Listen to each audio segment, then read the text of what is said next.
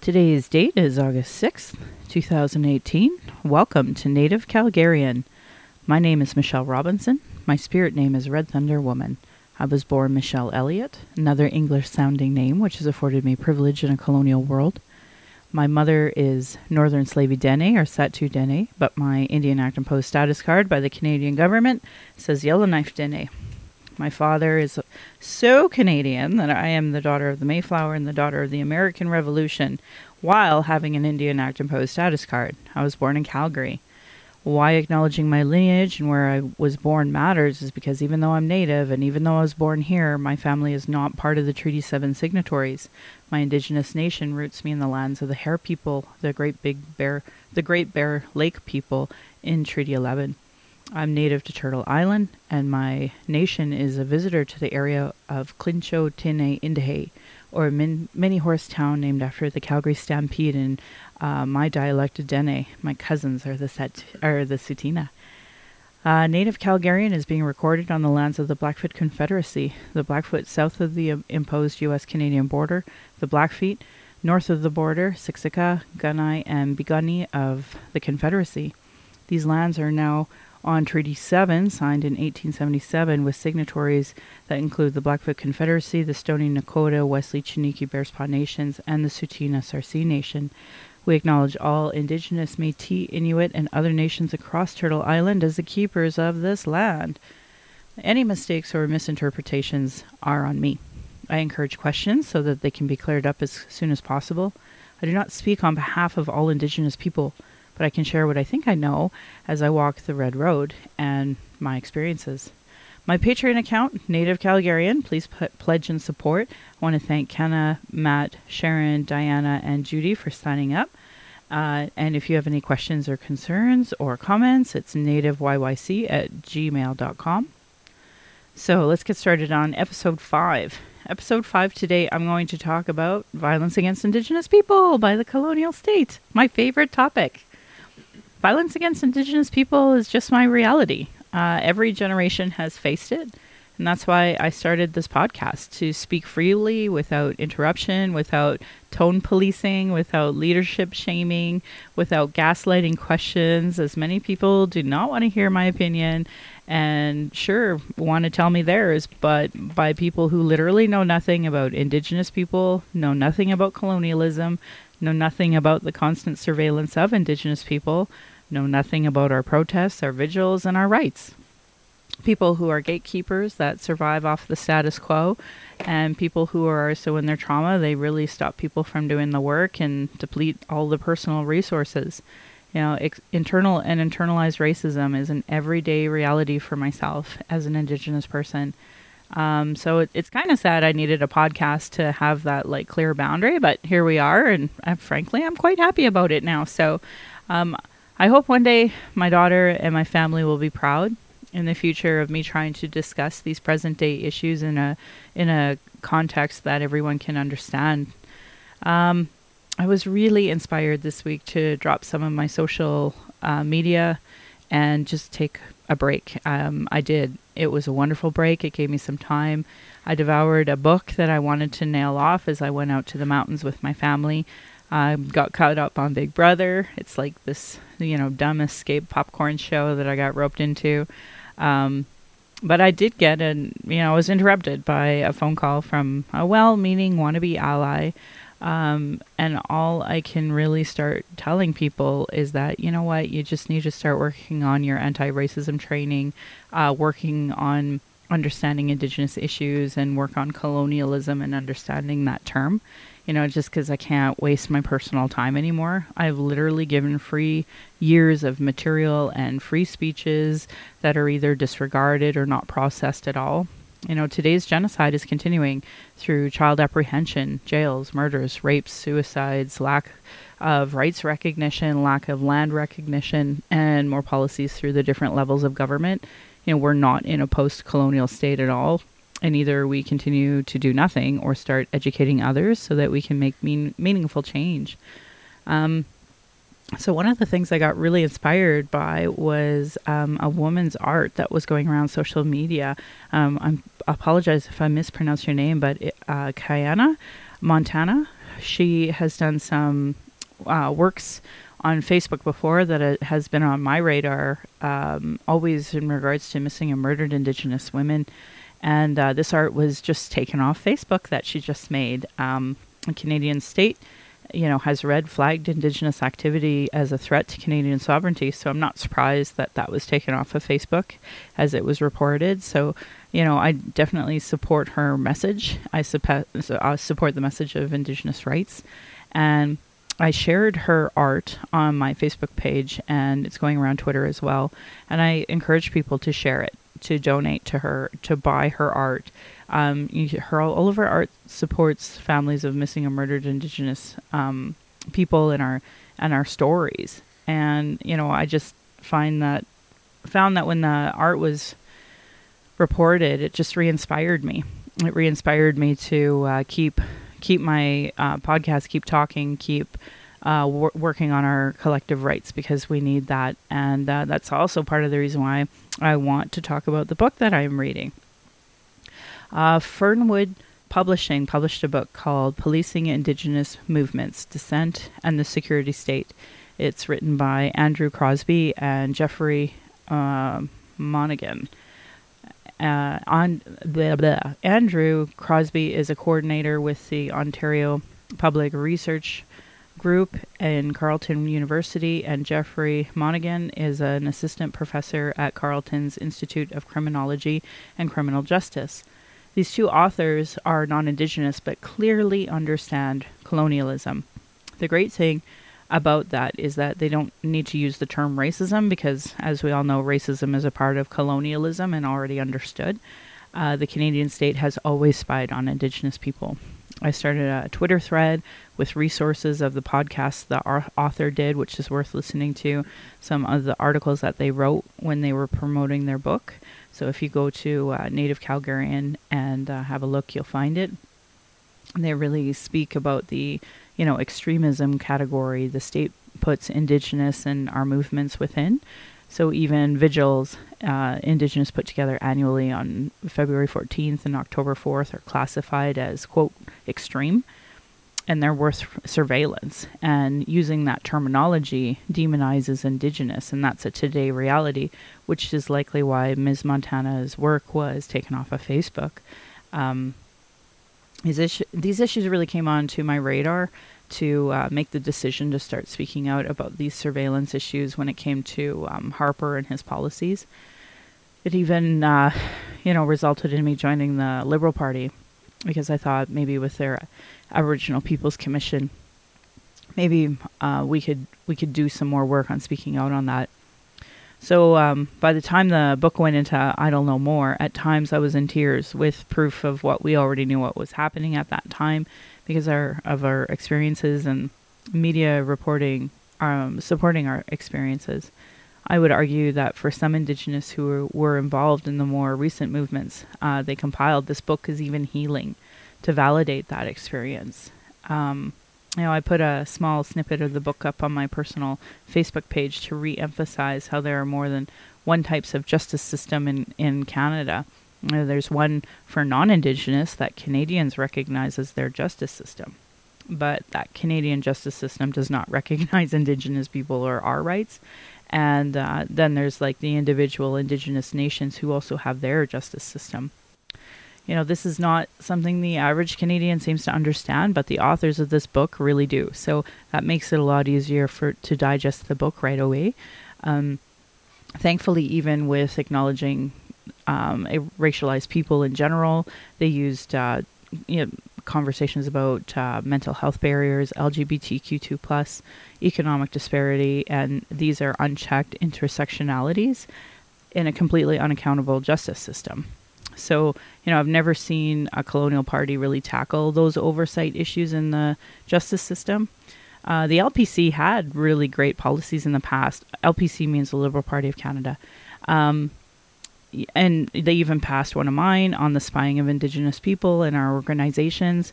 But then C51 came out. Um, this book is pre C59 for the most part, or f- pre C51 for the most part. Um, while liberals may love this book, which I do, there are parts of this book that I would like to see more building on, particularly how policing and the justice use their power of influence to uh, change elections, which is true of all colonial elections and all colonial parties. And the Indian Act is colonial, so it's true there too. Um, they touched a bit on it though. Um, they talked about uh, the clear three way information exchanges between the Canadian government branches like INAC and all of their CSIS and all of their RCMP, the policing, and the industry. They gave really direct examples with CN and um, INAC. So, INAC is Indian Affairs, now called Indigenous Northern Affairs Canada, but we always just call it INAC. Um, they talked about INAC and, you know, the INAC being frustrated that there wasn't more violence by the police against Indigenous. Uh, Ontario Superior Court Justice David Brown was in charge of an Indigenous court case, despite him being a former uh, CN lawyer and former expert witness for CN. So, and that was the Canadian National Railway Company versus Plain in 2013. But my favorite parts that actually made me laugh out loud were found in the footnotes um, in the chapter of Idle No More on page 134 and 35. And, um, you know, obviously a lot of the names in this in this book everybody would know Derek Nepinak, um, Tanya Kappo, uh, Sylvia McAdam, uh, Pam Palmater, Russ Diabo, all everyone in our in our in the indigenous community recognizes them as as uh, the leaders, and especially during Idle No More. And um, one of my favorite things to read was after this whole chapter about you know Idle No More and the Fusion Center for so-called Native Problems and that and that they talk about the center that they make uh, the RCMP make and the and CSIS make and their the direct line of information they're always sharing with industry and always sharing with the government Anyway, it, one of my favorite moments was a, in a separate set of emails revealed that INAC employees were caught off guard by the movement. Uh, Ian Gray asks, What do you mean, idle no more? Please clarify. And I just loved that so much because it just showed what a simple hashtag for us meant, but how long it took for them to understood. Um, there's so many great things I, I couldn't even uh, possibly quote one or two things out of this this book without doing it a disservice. This book goes into um, all of us that knew about AJIG and uh, a lot of the surveillance programming that they did against us. Like it, it goes into all of that. Uh, but I, I wanted to read this one part because it, it's really relevant today. Um, as I said, this book was kind of a pre C51, but today we're under a new government, under a different party, and we're talking about nation to nation. And a lot of indigenous people, including myself, are wondering why the United Nation Declaration on the Rights of Indigenous People isn't part of the implementation of our nation to nation agreements. So I just want to read this one snippet to you. References to settler colonial anxieties over indigenous vetoes appear in several documents. These are highly illustrative of how unintelligible settler colonial officials find the concept of indigenous sovereignty. Documents obtained by the government. Oh, um, I want to say GOC as the government of Canada, but they actually mean the the Fusion Center. Um, also referenced a, a, perceived First Nation veto in relation to UNDRIP, the United Nations Declaration of Rights of Indigenous People, claiming it as uh, used by First Nation academics, leadership, and grassroots to demonstrate the indigenous peoples have a right to veto over resource development using their lands and legislation. Sub- subsequently, GOC files uh, minimize UNDRIP by calling it an inspirational document that has no standing in Canadian or international law. So I find it incredibly interesting that even in the documents that are published, we find the original talking point that we hear today our own justice minister using about UNDRIP being an aspirational document and having no standing in the Canadian or international law, literally made by those in the justice system that were already showing incredible anxieties over Indigenous people having any assertion to their rights and sovereignty. So that just gives you kind of an idea of some of the things that you would uh, read in this book. So I can't recommend it enough. I'm definitely going to be writing up a, a full review and putting it together. Um, but the last section of it is uh, on Alberta, and obviously that's very personal to me living here. Um, also, for those who don't know, there was we had blue dot issues uh, with Harper's First Nation education launch, but you know this book solely focuses on the energy industry in Alberta and for those who haven't read Saboteurs, uh, it was a book done about Wiebo Ludwig. This man isn't even indigenous, but it talked about how uh, the RCMP really worked with um, industry, and and that was a strong two-way conversation about um, you know tr- discrediting this Wiebo Ludwig um, and his fight against uh, energy within his area. So, highly recommend, uh, well, I guess both saboteurs, but also policing indigenous movements as really great books to read and to um, showcase and educate uh, non indigenous issues that we are currently facing today in, uh, in Canada. Um, again, uh, so sexual, like, I obviously these conversations I talk about because I see it as part of the systemic uh, root colonial structure that we can't solve missing and murdered Indigenous women until we acknowledge that the colonial state is imposed, that their laws are imposed, that their laws are not fair and just to Indigenous people. You know, like there's so many things that are causing missing and murdered Indigenous women.